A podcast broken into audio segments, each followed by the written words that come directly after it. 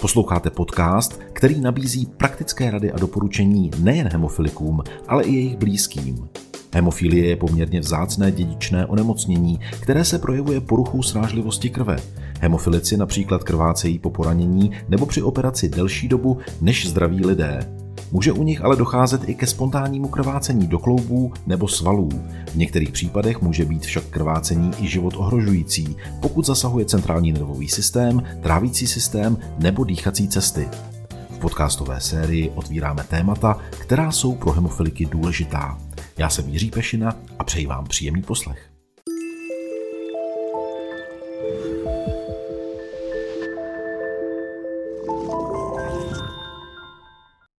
Hezký den. V cyklu Tohle můžeš a neb jak heknout hemofílii se dnes budeme věnovat tématu hemofilik a škola.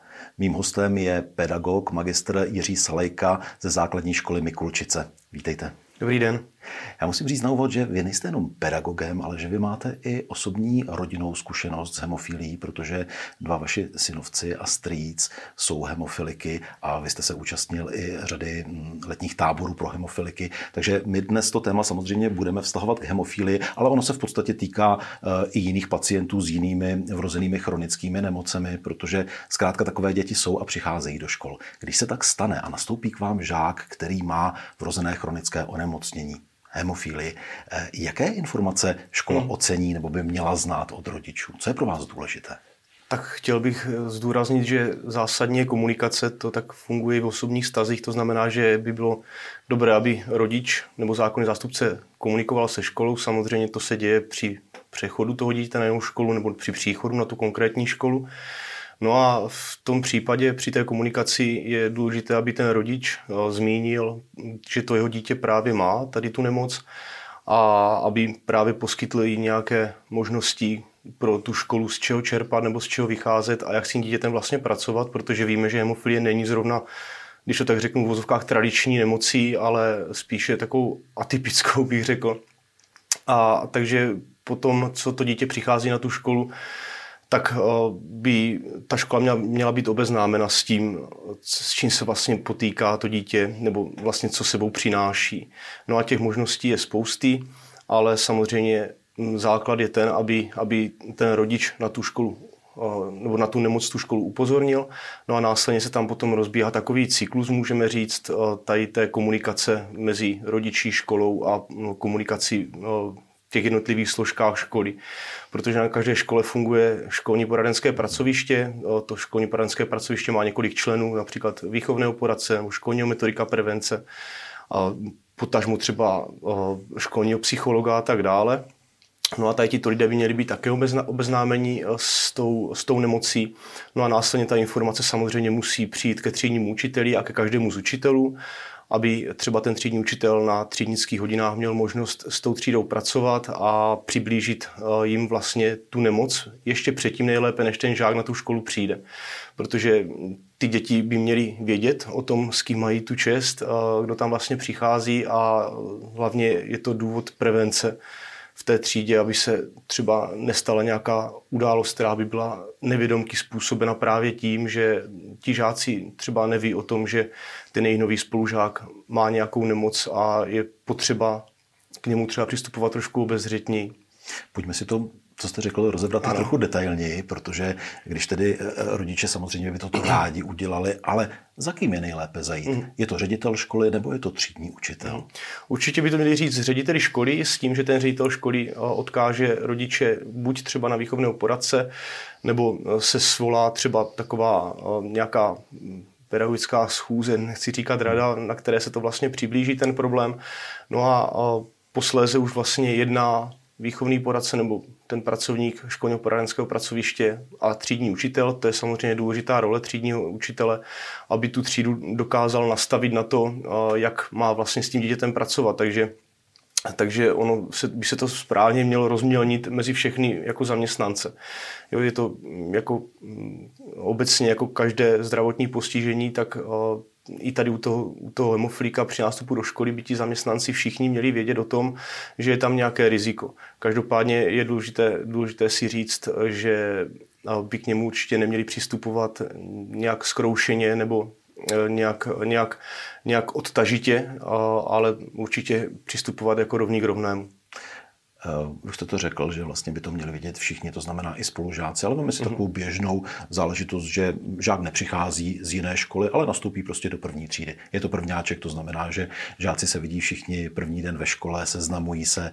Um, nakolik je vlastně důležité eh, spolupracovat s rodiči, aby rodiče byli dostatečně otevření, jaké informace vy potřebujete, protože samozřejmě z jedné strany se může zdát, že třeba někteří, někteří rodiče si mohou říct, my bychom neradi toho svého syna stigmatizovali tím, že všichni na škole budou vědět, že má hemofílii. Mm. Je určitě potřeba k tomu nějakým způsobem vybalancovaně dospět, mm. protože vy ty informace potřebujete a ne všichni rodiče mohou být natolik otevření, že by, že by to chtěli zrovna přiznat na 100%? Jedna věc je úhel pohledu těch informací pro pedagoga nebo pro tu školu a druhá věc je úhel pohledu informací pro žáky samozřejmě. Hmm. Pokud se jedná o ty informace, které má získat učitel nebo škola, tak samozřejmě existují lékařské zprávy toho dítěte, které třeba i v rámci tělesné výchovy by měl učitel nejlépe to, toho tělocviku dostat k dispozici, protože samozřejmě je potřeba si uvědomit, že ten učitel tělocviku by měl přikládat tomu váhu k té lékařské zprávě takže, takže to je jedna věc. Druhá věc, pokud třeba, jak jste říkal, ta rodina není úplně, dejme tomu, otevřená, tak může zmínit třeba ty pacientské organizace, které právě fungují třeba tady u nás Hemo Junior nebo Český svaz hemofiliků, kteří mimo to, že nabízejí nějaké osobní konzultace nebo třeba přiblížení té nemocí těm školským zařízením, tak mají také vydaný komiks, který to krásně popisuje a který právě dokáže těm dětem tu nemoc přiblížit určitě lépe, než jenom takovéto klasické povídání v nějakém kolektivu nebo v nějakém kruhu žáků. Takže, takže mm, pokud už ten rodič nebo zákonný zastupce nechce úplně, úplně na to upozorňovat, tak by bylo dobré samozřejmě říct, že tady ta nemoc je a potom ten, ta škola musí k tomu samozřejmě nějak přistoupit tomu dítěti. Ale jak říkám, neměl by tam vznikat žádný ostrakismus nebo něco podobného, aby to dítě bylo vyčlenováno z kolektivu. To si myslím, že je zásadní chybou. Vy jste zmiňoval Medicomics, ten komiks tady máme, je zaměřený na hemofilie. Je to přesně kreslený příběh, který eh, dává jaksi možnost otevřít to téma v rámci třídy, v rámci malých dětí, prvňáčků, tak aby byli připraveni na toho svého kamaráda, spolužáka, který má určitá omezení, ale neměl by být vyčlenován z kolektivu. Eh, může to být dobrý materiál do školy, samozřejmě v elektronické verzi na stránkách www.medicomics.cz je elektronická verze a když si tedy vezmeme tu ideální situaci, že eh, pracovníci školy už jsou informováni a teď nastává ten okamžik, jak informovat spolužáky. Mm-hmm. Jedna věc může být, že přijde eh, učitel do třídy, má takový to medikomik s sebou a může to téma otevřít, mm. přiblížit to jazykem, který je pochopitelný pro malé dítě, ale jaká jsou obecná pravidla nebo jak se v takových případech správně postupuje? A tak mm, to si myslím, že jste řekl, ten třídní učitel by měl v tomto případě k tomu přistoupit tak, aby tu třídu seznámil s, s tím žákem, který přichází. Samozřejmě, pokud je to taková forma třeba tady toho medikomixu, tak taková poutava, tak je to daleko jednodušší a snažší. Měl by se tak třeba dít při té třídnické hodině, jak už jsem říkal, a Můžu říct, že, že ty děti jsou hodně vnímavé, empatické, takové solidární, takže, takže potom záleží na tom dítěti, které přichází třeba s tou nemocí, jak přijme. Tady, tady třeba ten třídní kolektiv, třeba mu nebude něco úplně příjemné, jak se k němu třeba chovají, tak bych řekl víc solid, sociálně nebo, nebo nějakým tímto stylem, ale mm, doopravdy je tam potřeba té komunikace, aby i ten třídní učitel si hlídal to, jak ta třída funguje, jak k němu přistoupili, aby si udělal po nějakém čase takový, můžeme říct, rozbor toho, jak ten žák byl začleněný, jak byl adaptovaný do té třídy. A potom vlastně ono se tam většinou v těch třídách všechno propíše. Pokud člověk se trošku dívá, tak vidí, jaký je tam kolektiv, jak se k sobě chovají, jestli ten žák je vyčleněný, nebo jestli zapadl do toho třídního kolektivu a tak dál. Ale ten postup, ten postup je celkem jednoduchý a pokud se podaří, tak, tak je všechno správně. Co si budeme povídat v těch třídách podle složení, může být nálada různá a nemusí tam být vůbec nikdo nemocný, to je, to je asi jasné. Mm. Ale co je důležité, pokud eh, tedy malý hemoflik nastoupí mm. do školy, nevyčlenovat ho, protože mm. při dnešních možnostech léčby, při profilaktické mm. léčbě v podstatě uh, může dělat veškeré aktivity mm. jako, jako spolužáci.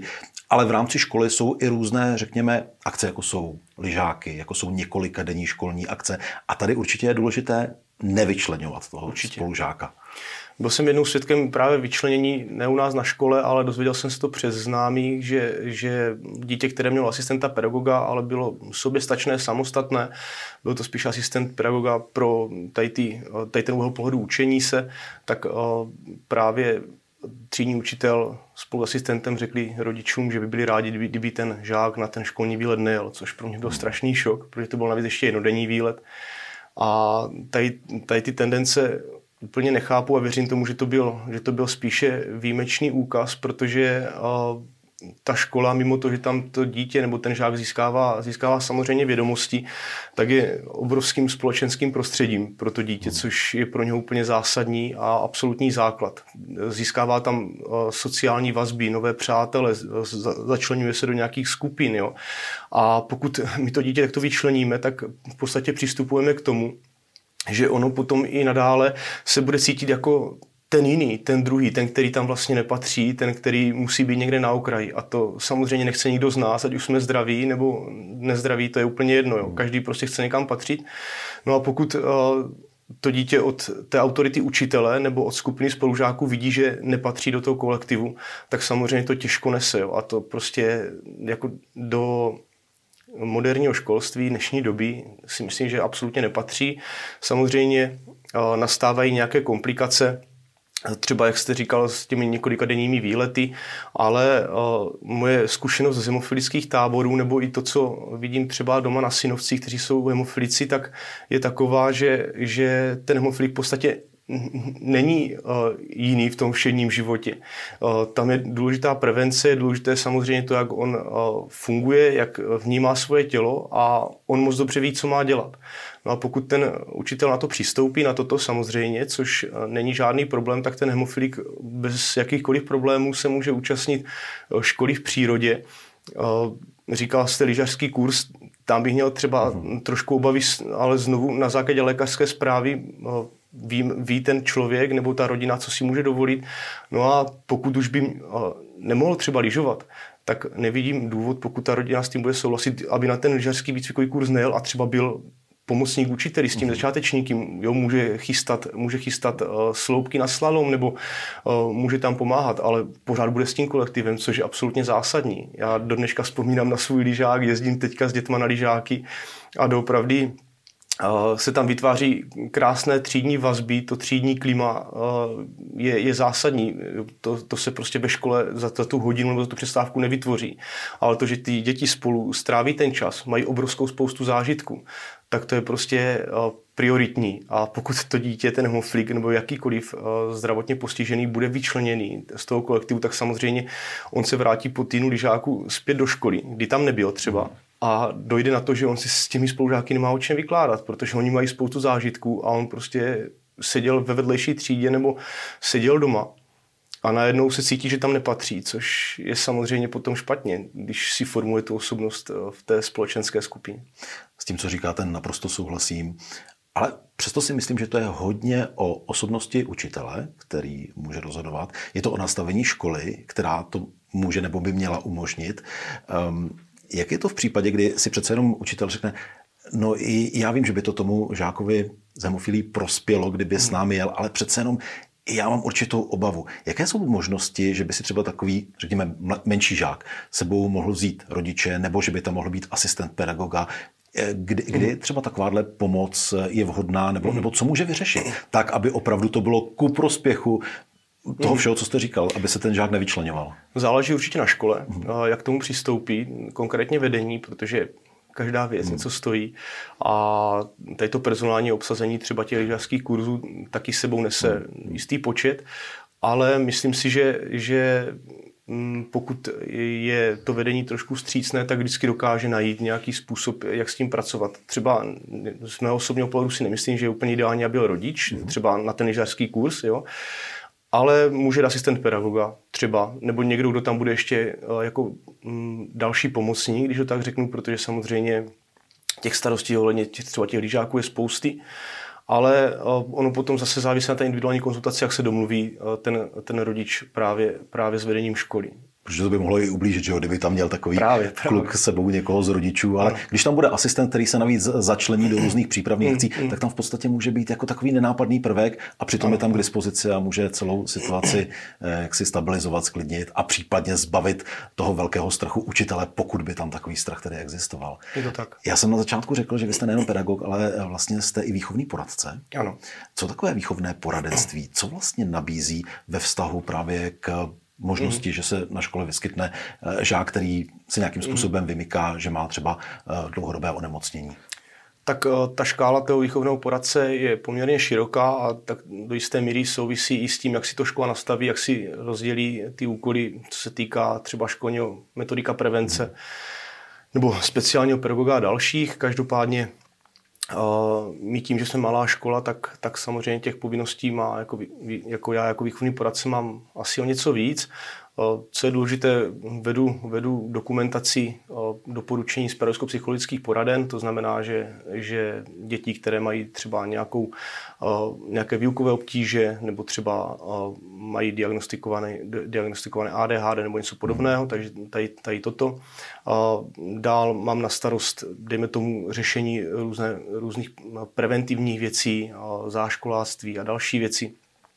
Samozřejmě řešíme s rodičí problémy, pokud nedej bože nastanou, tak, tak tady toto přes třídního učitele řeší potom třeba i výchovný poradce.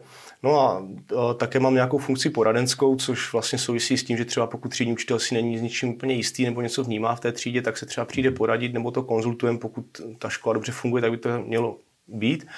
No ale v, v, z druhé strany mince, což vnímám, že jako důležité, tak pokud si člověk v žácích vytvoří nějakou důvěru, tak můžu fungovat jako nějaký společník nebo člověk, který těm žákům doopravdy dokáže pomoct, pokud se něco děje, což je hodně důležitý prvek, bych řekl. Pokud ti žáci ví, jaký můžou jít nebo musí obrátit, jako nejenom třeba k výchovnému poradci, to je úplně jedno, ale jako k osobě učitele, kterému důvěřují, tak, tak tehdy to dává smysl. Povídal bych si s vámi rád dál, ale bohužel náš čas se naplnil. Hostem dnešního dílu z cyklu Tohle můžeš a ne jak heknout hemofilii byl magistr Jiří Salajka ze základní školy Mikulčice. Děkuji za váš čas. Děkuji.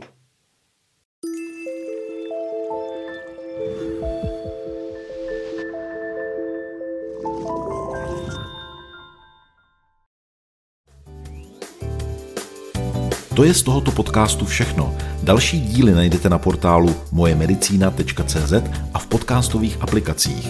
Obrazovou verzi sledujte na YouTube a na Instagramu Tohle můžeš. Díky za to, že nás posloucháte nebo se na nás díváte. Naslyšenou se těší Jiří Pešina.